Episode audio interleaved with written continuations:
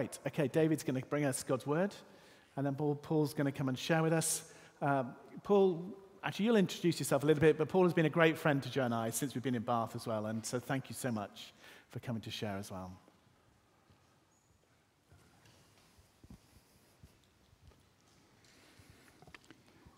The reading is in John seventeen, which is page one thousand eighty-five.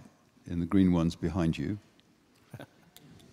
Nobody sits in the front row, so it's got to be behind you. Starting at verse twenty, Jesus praying. My prayer is not for them alone. I pray also for those who will believe in me through their message, that all of them may be one, Father, just as you are in me and I am in you. May they also be in us, so that the world may believe that you have sent me.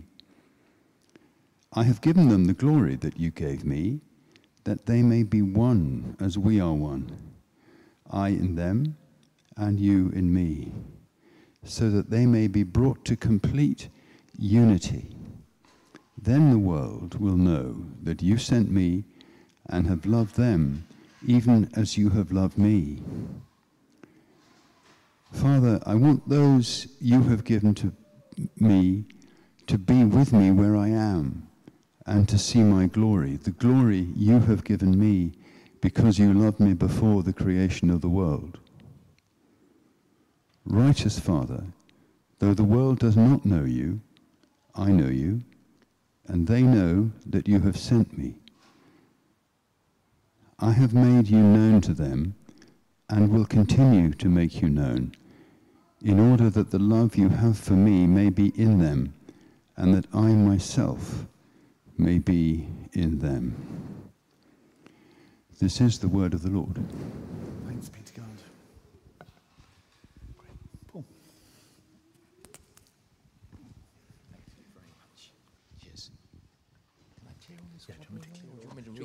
You've got some secret notes here. It's like your desk at home. Hi, good morning. Thanks for your welcome and um, and the familiar faces some of you have. And then I think, what was their name? And all that awful struggle goes through. But thanks for your welcome. It's it's um, real treat to be with you here this morning. Um, I've really enjoyed the whole morning.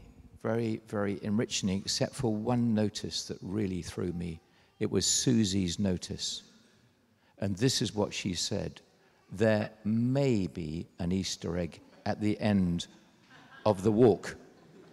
I have a very, very active grandson who is already looking forward to the walk on Friday, and he's not interested in the walk. So the may really threw me.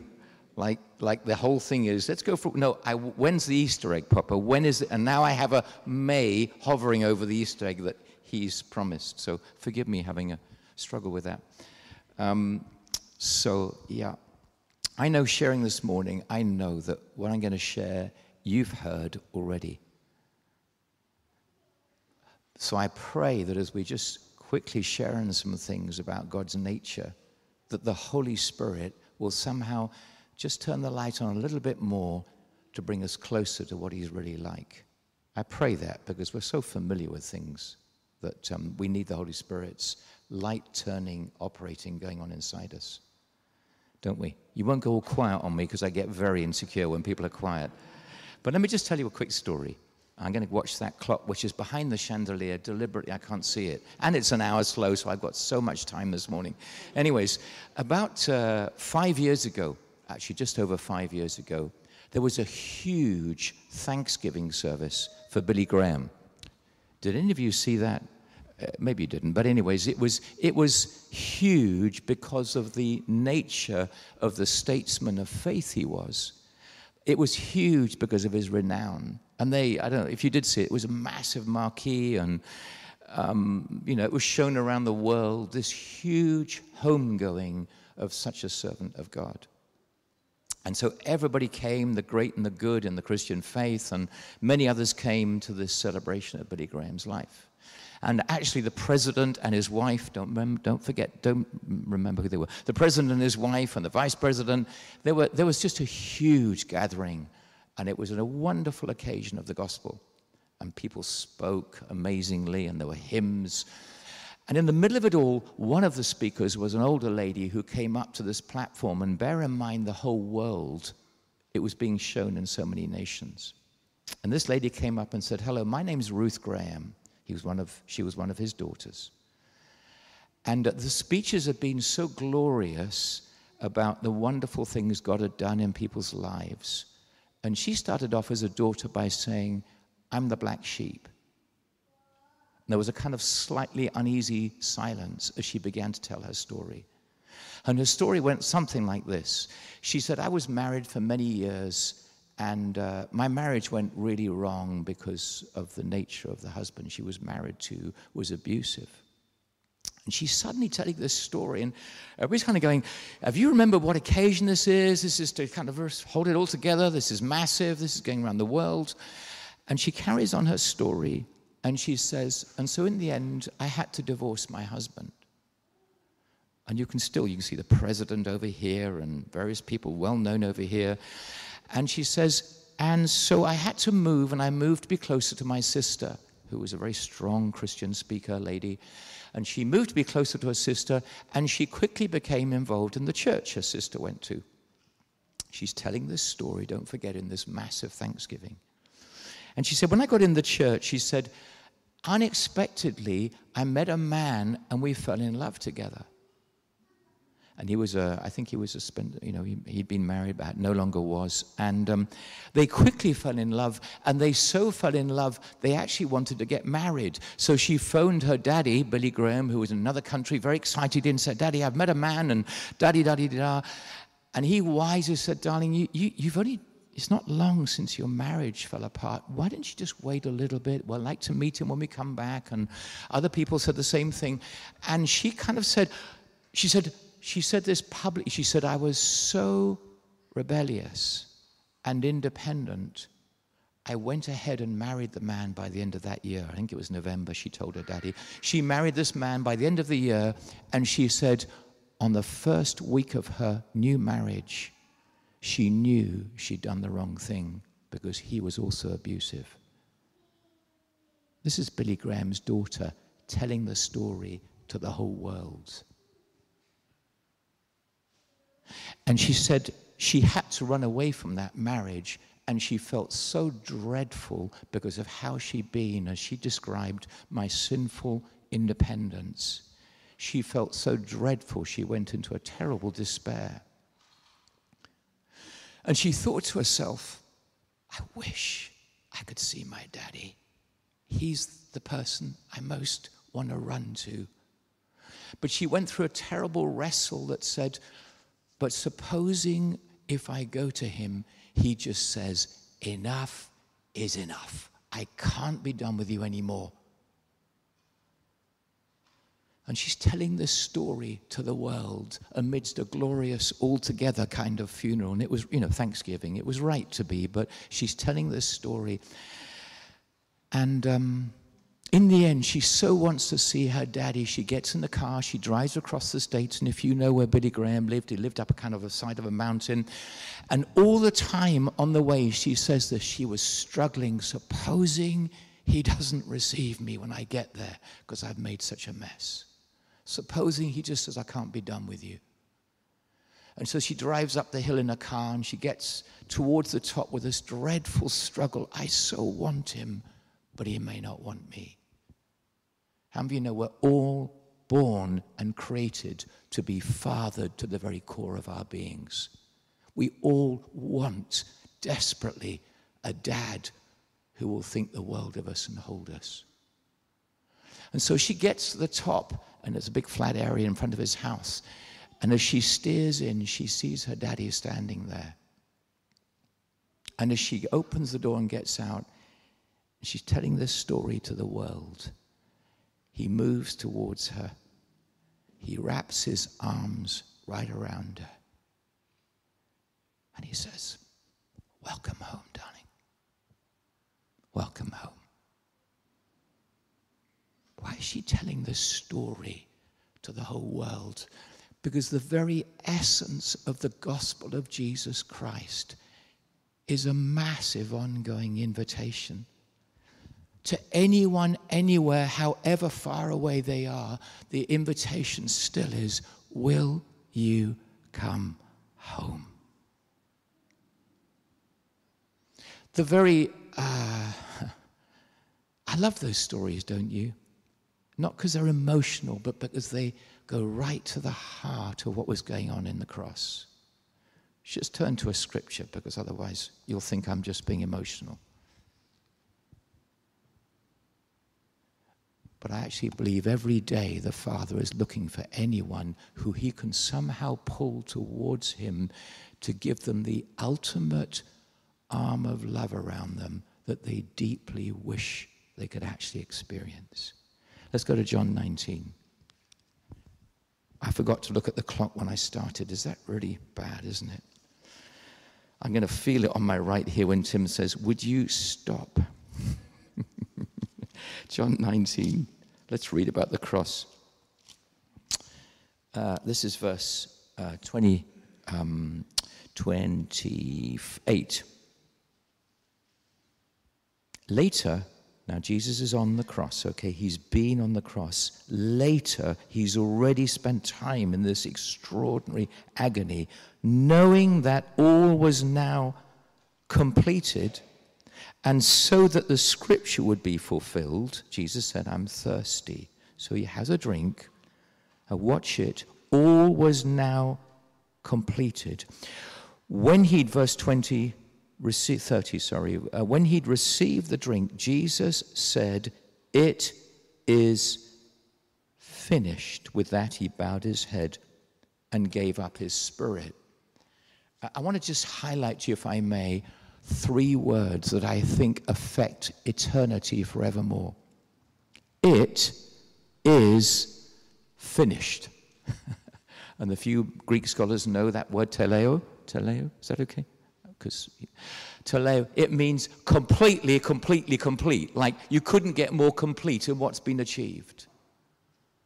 And so the work of the cross is not just, I suggest to you, not just to forgive us our sins, not just to give us a hope and a future, not just to introduce us to the wonder of knowing Jesus Christ. The ultimate gain of the cross of Jesus Christ is none other than to invite every human being to a massive homecoming party to a Father who thinks the world of you, but everything inside us says, supposing he doesn't actually really receive me. And this lady, Ruth, in the funeral, going back to it, she said this to the whole world. Everybody thinks of my dad as the most amazing evangelist, and he was, in my view. But she says, I'm here to tell you that as a dad, I couldn't have wanted someone better to show you what my Heavenly Father's like. And so the cross, you know, when Jesus says, it is finished, there's nothing left that needed to be done and paid for to give me the chance to recover a profound relationship with a Father who actually treasures me. And so isn't it not a surprise that as soon as he gave up his breath, what's the next thing that happened? Quiz. What's the next thing that happened as soon as he gave up his breath? Go on, somebody said it, say it. The, the curtain tore in the temple that separated human beings from that profound relationship they long for. The curtain tore, but of course it tore from top to bottom. And this is just my imagination, forgive me, but I actually wonder whether the Father himself, who treasures you and I, just put his magnificent finger of love on the top of the fifteen-foot curtain and went, and I wonder whether it was an eruption of joy in heaven. And I, you know, I don't think heaven's a quiet only, forgive me, contemplative place, but I think it's uproarious. As the Father, do you know what he, I love your pictures. You know, is he angry? Is he smiling? They're deep concerns in the human heart about whether we will really be wanted, or somehow I've had enough of you. You had your chance. It's just too much. And so that internal battle, I remember when the curtain is torn, it's like maybe all the angels of heaven just went crazy that from now on, the way's been made open. Jesus said, I am the way. I am the way. Ephesians two says this, for through him, for through him, we both have access to the Father by one Spirit. These are foundational things, aren't they? But I spent the first twenty-five years of my life not knowing any kind of fathering from heaven at all. I knew Jesus, I knew the Holy Spirit, but I had no relationship with the true fathering that I'm only just beginning to enjoy more than ever, that changes the whole way I live as a follower of Jesus. For you and I were made to be fathered every second of our being. It's not like I'm trying to find a father. That's how I was made, and the cross is saying the way is open. All are welcome. All are welcome. But it has to be through Jesus. Let's go to first John three one. I gave these verses about two minutes before I spoke. Okay, this is so familiar. People put these verses on the fridge. But it's no good being on the fridge if they're not experienced deep down in our hearts. How great is the love? Come on. How great is the love the Father has lavished on us? It's probably a different version, is it? No, it's good. That we should be called his children. And I put it on the wall, and I put it on the fridge, and I put it in my journal. But I say, oh, Holy Spirit, flood my very heart with a deepening encounter of being lavishly loved by a Father. How many of you would like more than you have? Is anybody here who'd like more than you have? Well, I don't know about that. Maybe. Oh, I'm, I'm reasonably comfortable. I'm desperate. Aren't you? I love what Tim's saying. We're just like, hey, we want more, Lord. We don't want to, no, I, I, I don't think too much. Well, why does God use the word lavish? What kind of father could he be to say, how great is the love the Father has lavished on us? Let me suggest to you that in a world where identity is completely unraveling, isn't it? It doesn't need a prophet to tell you, does it? In the world, identity is unraveling at a shocking pace. I suggest the only one that can give any human being their identity is the Father who made them. And without knowing him as a true Father, our whole identity is constantly being undermined. How great is the love? I mean, just to sit under that, and be lavishly loved by a Father, how many of you know it's the best, best thing your heart could drink from ever?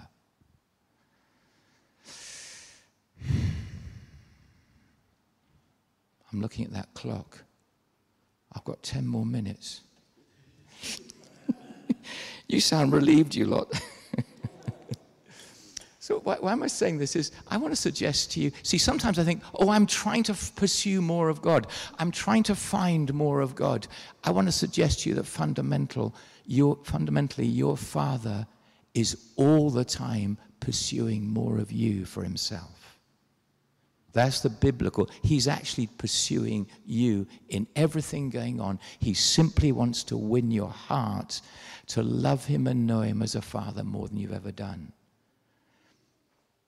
And in my own journey, and this is often said, and I loved Tim's pictures, in my own journey, honestly, my struggle has been that my experiences of earthly father figures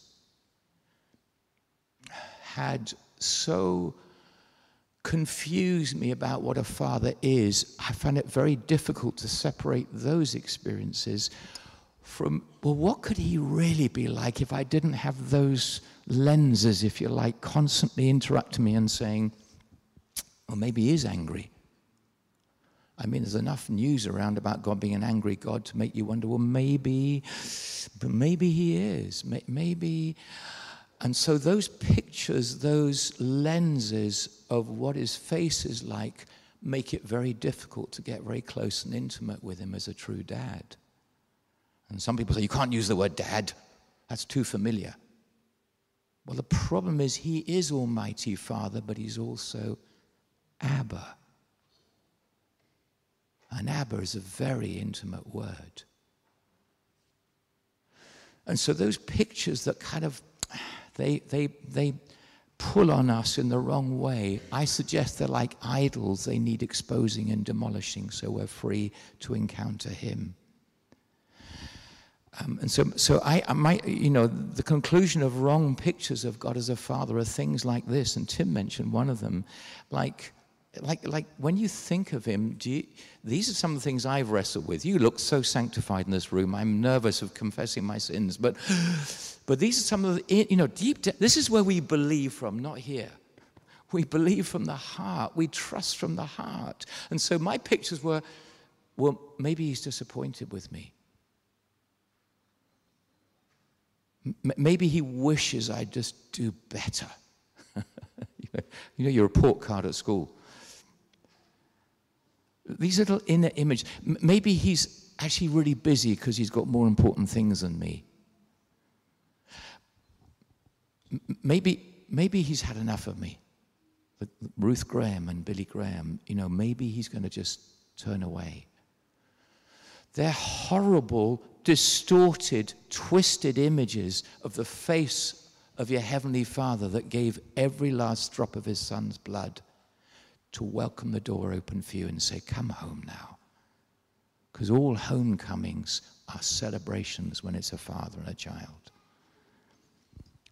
I find Luke fifteen too much of a mystery to play around with, that he would throw a party from someone who'd been very far away. How do you know to be celebrated by a father is a million miles than being tolerated by a father? And my inner sense for years was, I guess he's tolerating me because, well, I've trusted in the cross and, you know, he has to have me, but he, you know, it's like, all right then, you're allowed in, but don't come too close. Do you know those kind of feelings like, and then I read Luke fifteen and I think, do you really celebrate me? I mean, I know my history. Do you really celebrate me? How great is the love the Father has lavished on you and me that we should be called his children, and so we are. Let me finish with this, says he optimistically. People say that with a microphone, don't they? Let me just finish with this. And you think, yeah, do you really mean it, or are you going to go on another two points? um, can, can we just go to John fourteen so you've got another scripture?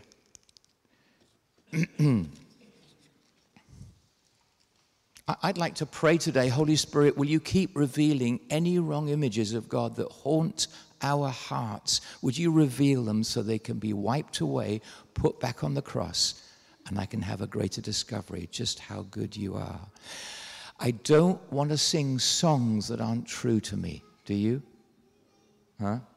Please, can you? I do. I love the songs, but I don't want to sing them if they're not really actually invading my path of faith while I'm on the earth. I've heard a. Well, how does it go, James? A thousand stories of what they say you're like. Have I just murdered that song? But I've heard the tender whispers of God. In the dead of night. Did you understand? That's an extraordinary thing. The world is saying a thousand things about what he's like. But when you're asleep on the bed, the Holy Spirit says, can I, can I invade you with a tender whisper of what he really thinks of you? And you kind of, is, that's a, is that too much? And no, that's the truth of who he is to you and who you are to him. And John fourteen says this, um, seven, this is so familiar, but I just want to explain something from it. John fourteen, verse seven. Mm. Oh, this is, the, you should read this every day almost, you know. No one comes to the Father except through me, which means that's the whole purpose he goes to the cross. If you really knew me, you would know my Father as well. But from now on, you do know him and have seen him. Very puzzling. When's now on? Philip said, Lord, show us the Father, and that will be enough for us. What a stunner. I love Philip, don't you? Uh, how many of you think that's the prayer of all prayers? Oh, Jesus, show me the Father, and that will be enough for me to sort my life out, because that's the whole axis I was born for, was to be fathered, not to live as an orphaned follower of Jesus. Show us the Father. That word know, you, you, you, Tim will have taught you this, won't he? Ginosko, is that okay? Ginosko, did I say that right? I'm looking at the Greek scholars around here. Ginosko. See, let me just put it this way. You could, I, I can say to you, hey, do you know what? Um, I, I, I know a lot about Prince William. I've just, thought, I've just thought of someone famous, okay? Just bear with me. I don't. This is a pretend. I know a lot about Prince William. In fact, I've read the stories about him. I've looked at the pictures. I watched the video. I replayed that newsreel. I saw the gossip article. I know so much about... And actually, one day I met Prince Philip or saw him in London. You think, hmm, I know a lot about Prince Philip. William, whoever I said... Where we, oh, goodness. No, okay, let's stay. I know a lot about him. Truth is, however I know much about him, I still don't know him. And so the danger for any followers of Jesus is they know an awful lot about God as a Father, but they've never really encountered him with his dazzling, loving face, looking at you and me and saying, this is my daughter, who I love. Very personal. This is my daughter who I love. I think the world of her. That's the whisper in the dead of night going into our hearts and saying, really? So ginosko actually means this, a continuous and progressive experience of knowing him. Wow. Not knowing about him, but knowing him. It's complete. It's finished. Doors open. Come on home. And live with me and live loved by me. And every day you will discover the depth of who you really are, and the enemy's whisper will be silenced by the weight of a Father's approval of who you are to him. Amen. Can I pray? Is that okay if I just... It's like kind of, it's like asking permission, can I pray? You say, no, we don't pray here. Would you like to stand for a minute? Would that be okay? Just like, I'd like just to pray a kind of blessing on your journey. If there's any of you, you know, you think, hey, I'd like a bit more of that. I've, I've probably run around too much, but, you know, many of us have Philip's, Philip's cry in our hearts. Show me the Father, and that'll be enough. And I want you to remember Ruth Graham's story, because you're never too far off to encounter his kind of love. Father, I pray for us as we stand in your presence. If you want to put your hand on your heart or whatever way, just to register, this is very personal. When Jesus said it's complete, it's been done for you. And Father, I pray for every one of our hearts, our journeys, our fumblings through. I pray, show us more of our Father to every one of us in these days. Lord, let the light go on. Let the whispers touch our hearts. Let us be moved over Easter. But I pray for a deepening discovery of what your face is like and how you see us. And I pray for some homecomings that are due now. In Jesus' name.